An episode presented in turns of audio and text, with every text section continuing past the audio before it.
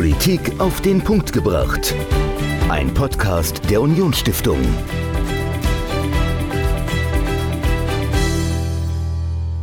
Hallo und herzlich willkommen zu einer neuen Folge Politik auf den Punkt gebracht. Ich bin Dominik, mir gegenüber wie immer Michael. Und Michael, du steckst ja in der Politik ein bisschen tiefer drin als ich und hast schon mehr gesehen, mehr äh, erlebt und erfahren.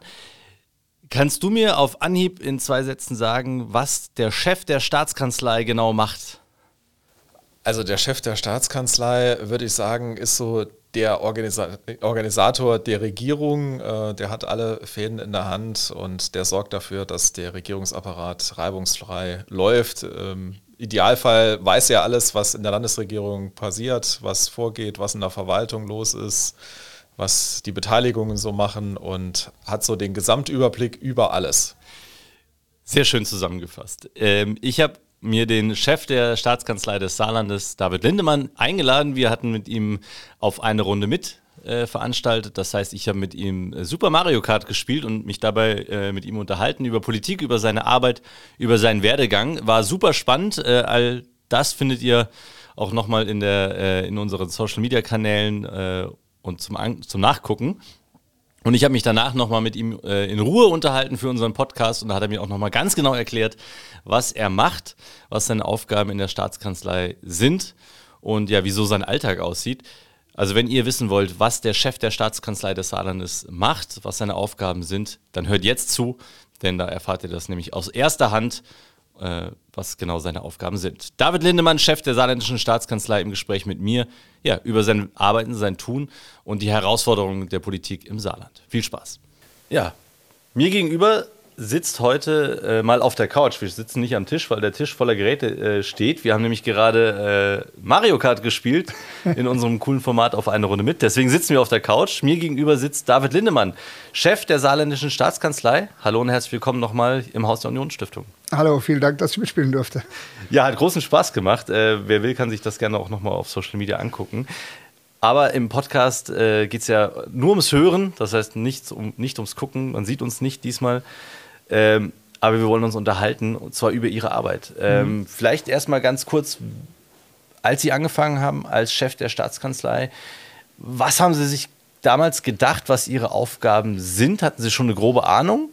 Mhm. Oder hatten Sie keine Ahnung und wissen jetzt aber, wie der Hase läuft? Wie waren so die ersten Momente kurz vor bevor Ihrem Einstieg in der Staatskanzlei?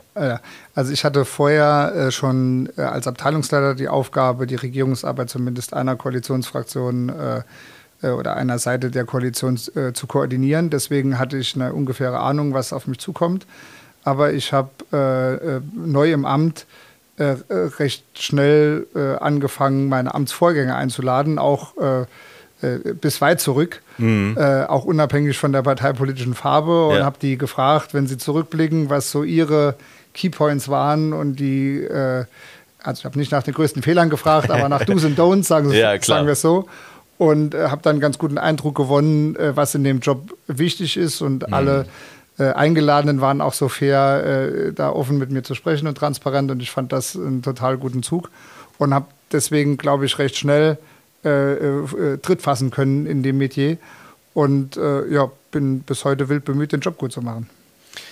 Bevor wir weiter über Ihren Job sprechen, erstmal über das, was Sie davor gemacht haben. Mhm. Äh, Sie haben ja einen sehr interessanten Werdegang. Sie waren Jurastudent hier mhm. im Saarland, äh, haben dann Staatsexamen unter anderem am Oberlandesgericht gemacht und sind dann nach Brüssel gegangen. Mhm. Ähm, was haben Sie denn als Jurist in Brüssel gemacht? Sie haben wahrscheinlich nicht in der Staatsanwaltschaft oder eine, bei einer Anwaltskanzlei angefangen. Mhm. Nee, ich war bei einem kommunalen Spitzenverband, äh, habe da die Interessen der deutschen kommunalen Ebene gegenüber der EU vertreten, mhm. äh, habe äh, viel dafür werben müssen, äh, dass es äh, eine kommunale Selbstverwaltung in Deutschland gibt. Das ist gar nicht allen in Europa bekannt, okay. was die kommunale Selbstverwaltung ausmacht, dass das die Wurzel der Demokratie vor Ort ist etc., dass auch Europa auf die Kommunen zugehen muss und auch die kommunale Selbstverwaltung in ihrem Wesen verstehen muss. Und habe äh, genau dann die Punkte, die für die Kommunen relevant waren, versucht in Brüssel stark zu machen. Mhm. Und bin, äh, nachdem ich da tätig war, in die Landesvertretung Rheinland-Pfalz gewechselt und habe da die Interessen der Landesebene dann entsprechend vertreten. Ihre Aufgabe quasi dann bei der EU oder äh, im, im gegenüber der EU war es eben das ganz Kleine gegenüber dem ganz Großen zu vertreten. Mhm. War das ein Kampf gegen Windmühlen oder haben Sie das eigentlich ganz gut hingekriegt im Rückblick? Also, ob ich es gut hingekriegt habe, müssen andere beurteilen, aber die Herausforderung ist einfach, dass, äh, dass die Abstraktionsebene, also die, die Flughöhe, wenn man so will, in der EU einfach extrem hoch ist. Mhm. Gleichzeitig aber alle wissen, weil sie auch alle vor Ort wohnen, auch dieselben Probleme mit Müllabfuhr etc. kennen, äh, dass es der kommunalen Ebene bedarf und dass man die Leute vor Ort mitnehmen muss und dass äh, die kommunale Ebene, also Bürgermeister, Landräte, einfach die Multiplikatorenebene überhaupt gegenüber den Bürgern sind und äh, ist den Funktionären, den höheren Funktionären in, der, äh, in den Brüsseler Institutionen äh, immer ein Dorn im Auge war, dass man praktisch sagt, okay, es ist ein Bürokratiemonster und der Bürgermeister schimpft, weil er 20 Seiten ausfüllen muss, bis ja, er das Geld für ja. die Parkbank kriegt. Und äh, ist immer der Anspruch war, auch dafür zu werben, dass die kommunale Ebene dafür wirbt, wie wichtig Europa ist, zum Beispiel über Städtepartnerschaften und viele mhm. andere Sachen. Und äh, man damit Multiplikatoren gewinnt und Leute gewinnt, die einfach erzählen, wie gut und wie wichtig Europa ist und das europäische Projekt. Und deswegen war es eigentlich, äh, waren die Türen einfach offen und man konnte sehr, sehr viel äh, ansprechen. Ähm, ob das am Ende gefruchtet hat, ja, das, das äh, ist eine Frage, die, glaube ich, den Podcast sprengt. ähm, aber haben Sie denn, äh, also Sie haben die Kommunen ja vertreten, Sie haben versucht, der mhm. EU klarzumachen, wie wichtig die unterste Ebene ist, wie, mhm. was da alles passiert, dass da eigentlich der Kern dessen liegt, was die EU ausmacht. Mhm. Ähm, konnten Sie denn auch umgekehrt jetzt im Nachhinein sagen, okay, sie verstehen jetzt die EU auch anders und, und wissen eigentlich auch, warum es dieses große, wie Sie mhm. gesagt haben, Bürokratiemonster in mhm. Brüssel doch auch braucht, auch für die ganz mhm. unten? Ja, also die äh, Politik äh, und Verwaltung wird immer von Menschen gemacht, ist immer, äh, gerade im Fall von Brüssel sind da extrem äh, hohe Anforderungen an Sprachkompetenz, fachliche Kompetenz etc. Äh, und, die, und jeder, der da arbeitet, äh, äh meint es gut und viele machen es auch gut. Äh, der Punkt ist einfach, dass man, wenn man ähm, äh, ungarischer äh, Beamter ist und ungarischer Jurist vielleicht mal keine Ahnung hat, wie äh, die spanische äh, Verbraucherschutzregelung funktioniert etc. Wüsste ich auch nicht. Und genau, und deswegen ist eben dieser Wunsch nach Harmonisierung einmal da. Ja, Aber okay. bei dem Versuch der Harmonisierung tritt man halt in so viele verschiedene Fallen in verschiedenen Rechtsordnungen, die man gar nicht kennen kann. Ja, also okay. das, das, niemand kann verlangen, dass man 26 Rechtsordnungen kennt. Und äh, deswegen kommt oft was dabei raus, was man, wenn man es länger und intensiver bedacht hätte, vielleicht anders geregelt hätte. Hm. Und äh, dieses Verständnis ist bei mir in der Zeit in Brüssel absolut gewachsen. Und äh, das ist auch was, was ich äh, versuche in die Kommunen und auch ins Land zu transportieren. Ähm, äh, es ist nicht so, dass man in Brüssel ein, eine Lust und eine Sucht nach Bürokratie hat, ja. sondern man versucht die Dinge besser, harmonischer und idealerweise einfacher zu machen. Umgekehrt ist es aber auch so, dass nicht jede Entscheidung dadurch besser wird, dass sie nach Brüssel verlagert wird. Okay, also man ja. muss eine, äh, äh, eine Balance dazwischen finden und äh, ich glaube, dass die im Moment ganz okay ist und ich finde, wenn der Wind aus beiden Richtungen kommt, dann ist man so ziemlich in der Mitte. Deswegen glaube ich, ist man im Moment auf einem ganz guten Weg. Mhm. Vielleicht können wir gleich noch mal ein bisschen über äh, auch die Wahlen, die im nächsten Jahr anstehen. Das mhm. sind ja sowohl die EU-Wahlen als auch die Kommunalwahlen. Ähm, aber lassen Sie uns vorher mal in Ihrem Werdegang weitergehen. Sie waren dann in Rheinland-Pfalz und sind mhm. dann ins Saarland gekommen. Ja. Das heißt, Sie kennen beide Systeme der beiden Bundesländer. Wo liegen denn äh, die größten Unterschiede äh, in der Art des Arbeitens der re jeweiligen Regierungen? Mhm. Also die äh, Regierungen äh, oder die Verwaltungsapparate in Rheinland-Pfalz sind einfach größer. Die Ministerien haben mehr Personal, mhm. Äh, was sich natürlich auch auf die äh, äh, Qualität oder die fachliche Tiefe der Bearbeitung auswirkt. Äh, Im Landtag gibt es den einfachen Unterschied, dass in Rheinland-Pfalz äh, äh, getagt wird an zwei Tagen in der Mitte der Woche, wo dann die Abgeordneten aus, aus den verschiedenen Teilen des Landes kommen und auch da über Nacht bleiben. Das wäre im Saarland alles übertrieben. Also es ist, auch der Landtagsbetrieb ist ein Stück weit kleiner. Okay. Ähm, und dafür aber auch äh, enger. Es gibt also keine, in, in Rheinland-Pfalz und in vielen anderen Bundesländern gibt es dann innerhalb der Fraktionen nochmal äh, regionale Gruppen für den Hunsrück und das Rheinland mhm, und die mhm, Pfalz ja. oder was auch immer. Äh, sowas gibt es im Saarland in der Ausprägung nicht und das macht die Zusammenarbeit äh, vielleicht auch manchmal ein Stück weniger, äh, äh, weniger durch Blockbildung geprägt. Also man kann einfacher auch regionalübergreifend diskutieren. Mhm. Dann haben Sie in der Staatskanzlei angefangen. Mhm. Ähm, Sie haben sich da auch die Hilfe ihrer Vorgänger geholt, um da gut reinzukommen. äh, was ich super finde. Haben, haben Macht ja auch nicht jeder. Haben mir einen Eindruck verschafft. Ja, ja also genau, genau. Ich finde, das gehört zum respektvollen Umgang miteinander, ja. dass, man, äh, dass man versucht, von den Erfahrungen anderer zu profitieren. Und äh, der eine macht es gern, der andere, es war auch jeder frei abzusagen und Klar. Gott sei Dank ist das nicht passiert. Nee, finde ich, find ich super. Also gute Art und Weise, an so einen neuen äh, Job, an so eine neue Herausforderung auch heranzugehen. Ähm, Sie sind jetzt ähm, schon ein bisschen länger auch dabei. Ähm, aber wie sieht denn so ein Arbeitsalltag aus? Also wie kann ich mir das denn vorstellen, was äh, ein Chef der Staatskanzlei von morgens bis abends macht, wenn man so einen beispielhaften Tag wie jetzt wie heute durchgeht? Ähm, was, mhm. was sind Ihre Aufgaben? Was machen Sie? Ja, also heute ist ein untypischer Tag gewesen, weil äh, wir im Moment noch in der Pfingstferienzeit sind. Das ja. heißt, der Terminrhythmus und Sitzungsrhythmus ist äh, leicht verschoben. Also es gibt einen Tick weniger Termine.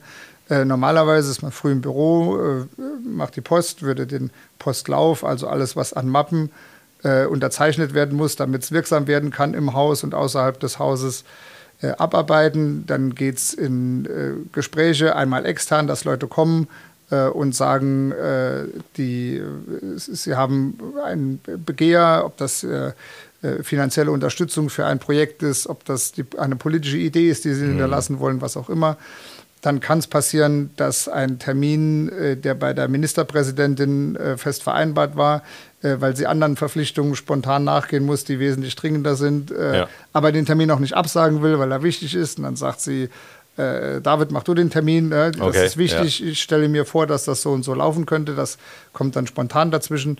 Äh, dann hat, äh, trifft man sich mit, äh, manchmal mit Abgeordneten, teilweise mit anderen äh, Staatssekretären, um mhm. bestimmte Vorlagen zu besprechen. Und gegen Nachmittag geht es dann in der Regel in Veranstaltungen, Sitzungen etc., die oft bis abends dauern. Und dann ist der normale Tag dann eigentlich schon rum irgendwann spät abends, wenn es nachts ist. In der, in der, Regel spät abends. Man versucht das natürlich zu vermeiden, aber äh, manchmal ist es so, dass man äh, das einfach nicht schafft und dass ja. man auch seinen ehrenamtlichen Verpflichtungen etc. nachkommen will. Äh, also die, die Woche ist schon prall gefüllt. Mhm.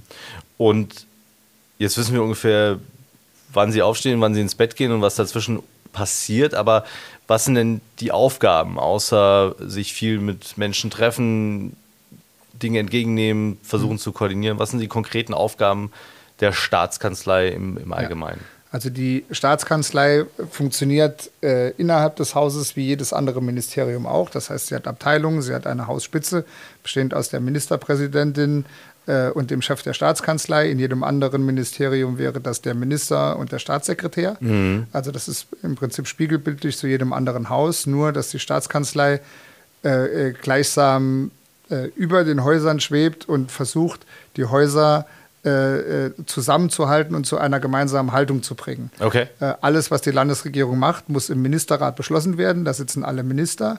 Äh, die Sitzung des Ministerrates organisiert der Chef der Staatskanzlei und der bringt all das in die Sitzung ein, was vorher unter den Häusern geeint ist. Da gibt es dann mhm. Vorlagen dazu, da wird dann am Text gearbeitet. Hier in der Zeile 5 muss es noch anders heißen. Ja. Und äh, da wird sich auch um, um Geld gestritten oder um Formulierungen, was auch immer. Äh, aber äh, die, Staatskan äh, die, ähm, die Landesregierung entscheidet auf der Basis von Ministerratsbeschlüssen. Äh, die Sitzung des Ministerrates wird in der Staatskanzlei durch den Chef der Staatskanzlei äh, mit seinem Apparat vorbereitet und alles, was da nicht hinkommt, äh, wird auch nicht entschieden und kann dann auch nicht weitergehen. Deswegen ist es immer ein Arbeiten an, an Ausgleich, an Interessensausgleich, an Kompromissfindung, um Dinge, die das Land bewegen, voranzubringen. Mhm. Wenn ich mir jetzt mal so eine, so eine Ministerratssitzung vorstelle, und Sie haben ja auch gesagt, da wird sich gestritten, meistens um Geld, wahrscheinlich auch um viele andere Dinge. es wird diskutiert, ja. Es wird diskutiert. ähm, sind Sie dann als äh, Chef der Staatskanzlei, Sie haben das Ganze organisiert. Das heißt, mhm. Sie sind eigentlich so ein bisschen außen vor, nehme ich mal an, bei diesen äh, Streitigkeiten oder versuchen Sie da auch schon auch eine Rolle einzunehmen? Nein, ich bin äh, im, im Auge des Orkans sozusagen. Ja. Also die, die Vorlage erreicht den Ministerrat und die Sitzung des Ministerrates nur, wenn sie vorher geeint ist. Also wenn auszuschließen ist, dass es äh, in der Tat eine streitige Debatte in dem Gremium gibt. Okay. Gleichwohl äh, wird man verschiedene politische Aspekte in der Sitzung nochmal aufrufen und abwägen. Mhm. Äh, das ist aber eher die Ausnahme. Und meine Aufgabe ist es auch, die Fragen, über die diskutiert wird, äh, vorzustrukturieren. Also, dass Okay. man sagt, okay, wir reden jetzt im Ministerrat über äh, das Thema XY. Und dann muss die Ministerpräsidentin wissen, okay, es könnte sein, dass der Finanzminister nochmal sagt, dass er schon vorher auch darauf hingewiesen hat, das und wie auch immer. Äh, äh, aber das darf kein äh, Dissens in der Sache sein, sondern das muss vorher zwischen den Staatssekretären und den Häusern und den Experten in den Häusern so geeint sein, dass es keine fachlich-sachliche Frage mehr ist, Okay. sondern dass es noch eine, eine po- politische Nu- Nuancierung dazu geben sollte. Also das ist der Idealfall, aber das ist das, wofür ich auch kämpfe, dass es keinen Streit im Ministerrat gibt. Okay, aber Sie müssen dann schon gucken, dass vorher die Wogen möglichst geglättet sind, äh, bevor es dann äh, Also den Stempel bekommt. idealerweise besteht meine Arbeit darin, keine Wogen entstehen zu lassen. Okay. äh, wenn es welche gäbe, Ja. äh, würde ich mich bemühen, sie so äh, zu glätten, dass man zu einem Konsens kommt. Mhm. Da gibt es die, die verschiedensten Ansätze, aber die, die Diskussion im Ministerrat sollte immer eine strategische, politische, die Weichenstellung betreffende Sachen sein und keine Frage von Punkt, Komma Ja, und äh, Nachkommastellen. Okay. Jetzt haben Sie auch gesagt, Sie treffen sich ab und zu auch mit, mit Abgeordneten. Mhm. Ähm, ich greife das Stichwort mal auf und frage jetzt mal, wie passt diese Arbeit und Ihre Arbeit als Chef der Staatskanzlei, ähm, wo kommen Sie da mit dem Parlament auch in Berührung? Also Sie sind ja Exekutive, Mhm. Ja. wo kommt die Legislative mit ins Spiel und äh, welche Berührungspunkte gibt es? Also die äh, Regierung erarbeitet ja die Gesetzesentwürfe äh, für das Parlament, äh, das sie dann äh, beschließt und entscheidet. Ähm, insoweit haben wir keine legislative Funktion, aber Ja. wir bearbeiten die Regierungsentwürfe und bedienen uns der Experten, die in den Ministerien vorhanden sind, um entsprechende Entwürfe zu machen. Äh, Wenn der Entwurf dann steht und zwischen den Häusern geeint ist, wird er vom Ministerrat beschlossen, nach dem Verfahren, das ich eben beschrieben hatte, und wird dann dem Parlament übermittelt. Und natürlich ist es auch so, dass das Parlament uns sagen würde, naja, wenn ihr das und das reinschreibt, äh, das braucht ihr gar nicht zu schicken, weil das würden wir dann ändern wollen. Wir haben nämlich die und die Vorstellung. Und deswegen ist es auch wichtig, diese inhaltlichen Vorstellungen von Anfang an mit einzubeziehen und auch die auszugleichen. Und äh, ein wesentlicher Punkt ist für die Arbeit der Staatskanzlei in der Kooperation mit der Fraktion auch oder mit dem Landtag auch Zeitpläne zu erarbeiten. Also wenn, wenn aus dem Landtag äh, der Wunsch kommt, wir wollen bis Ende des Jahres das und das gemacht haben, Ja. dann würde man rückwärts rechnen und würde sagen, bis wann muss dann der Ministerrat eine Vorlage erarbeitet Okay. haben. Äh, Und das wäre dann sozusagen die Deadline, die für uns äh, bindend, äh, als bindend empfunden wird, um entsprechende Vorschläge zu erarbeiten. Okay, das heißt, Sie müssen auch mit denen viel Rücksprachen halten, viel koordinieren und viel im Austausch stehen, Genau. äh, damit, der, damit der Laden reibungslos läuft. Genau.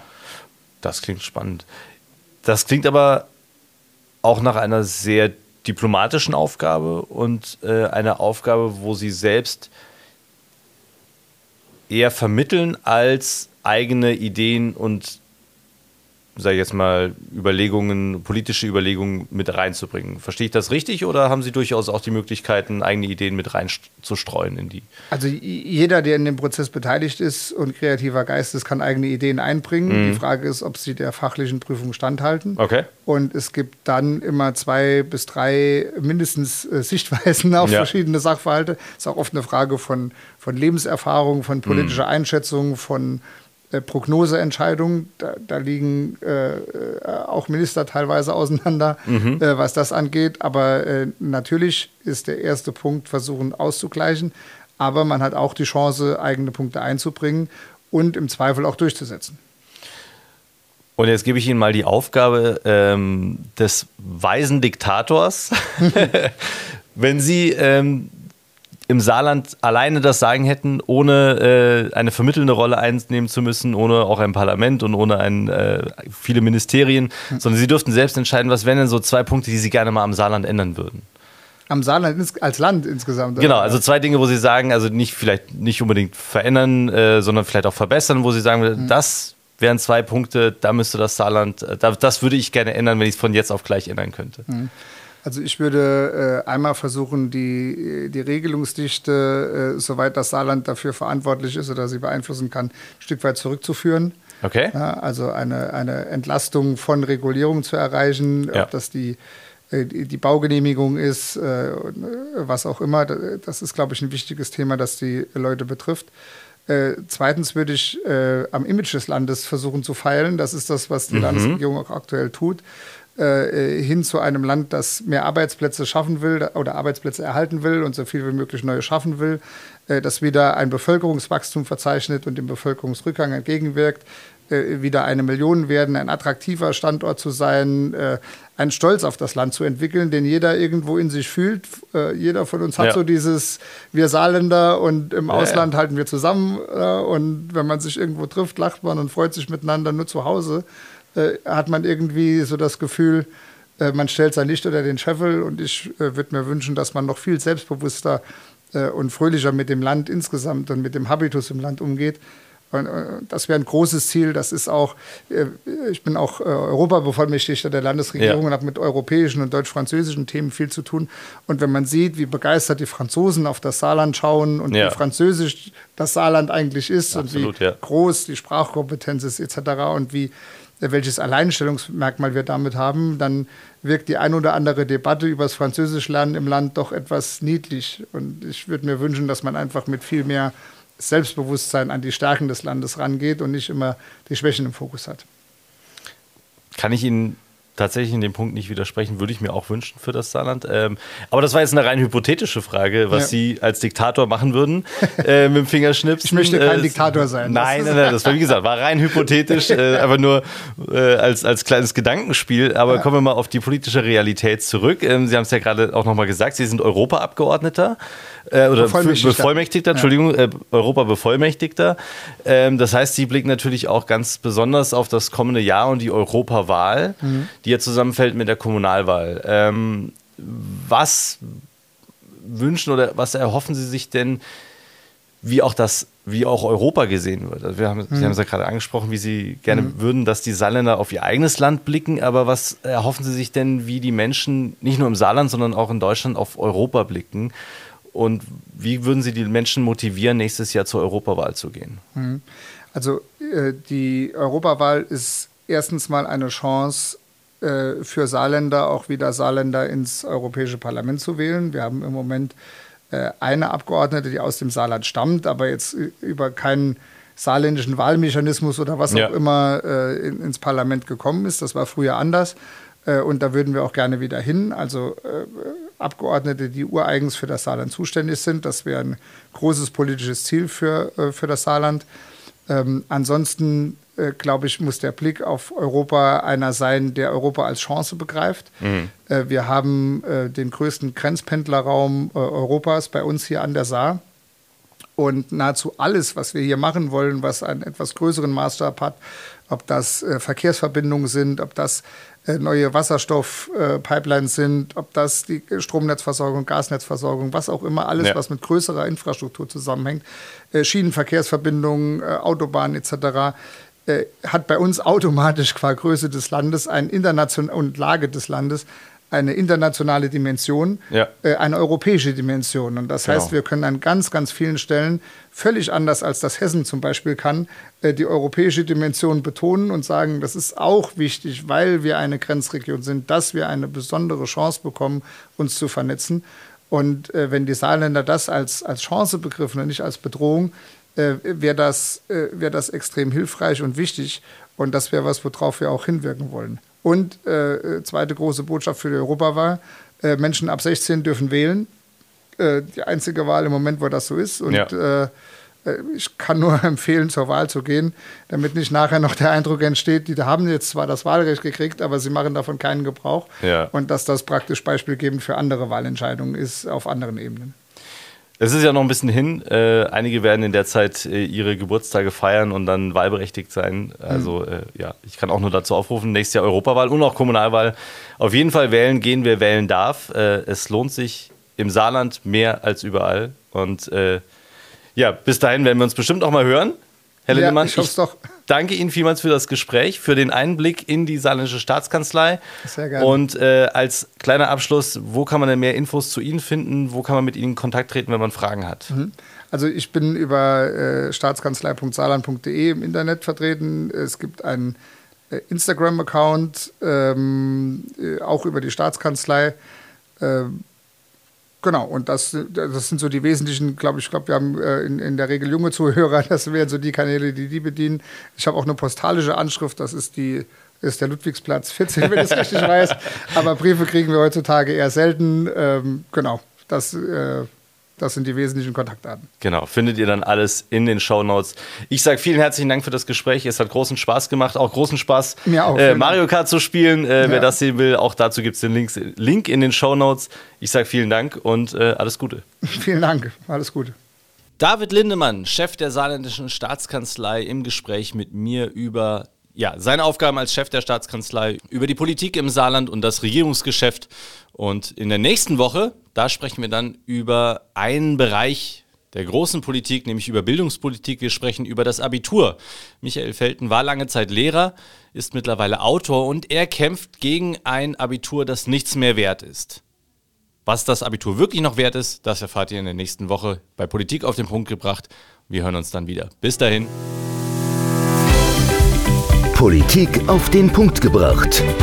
Ein Podcast der Unionsstiftung.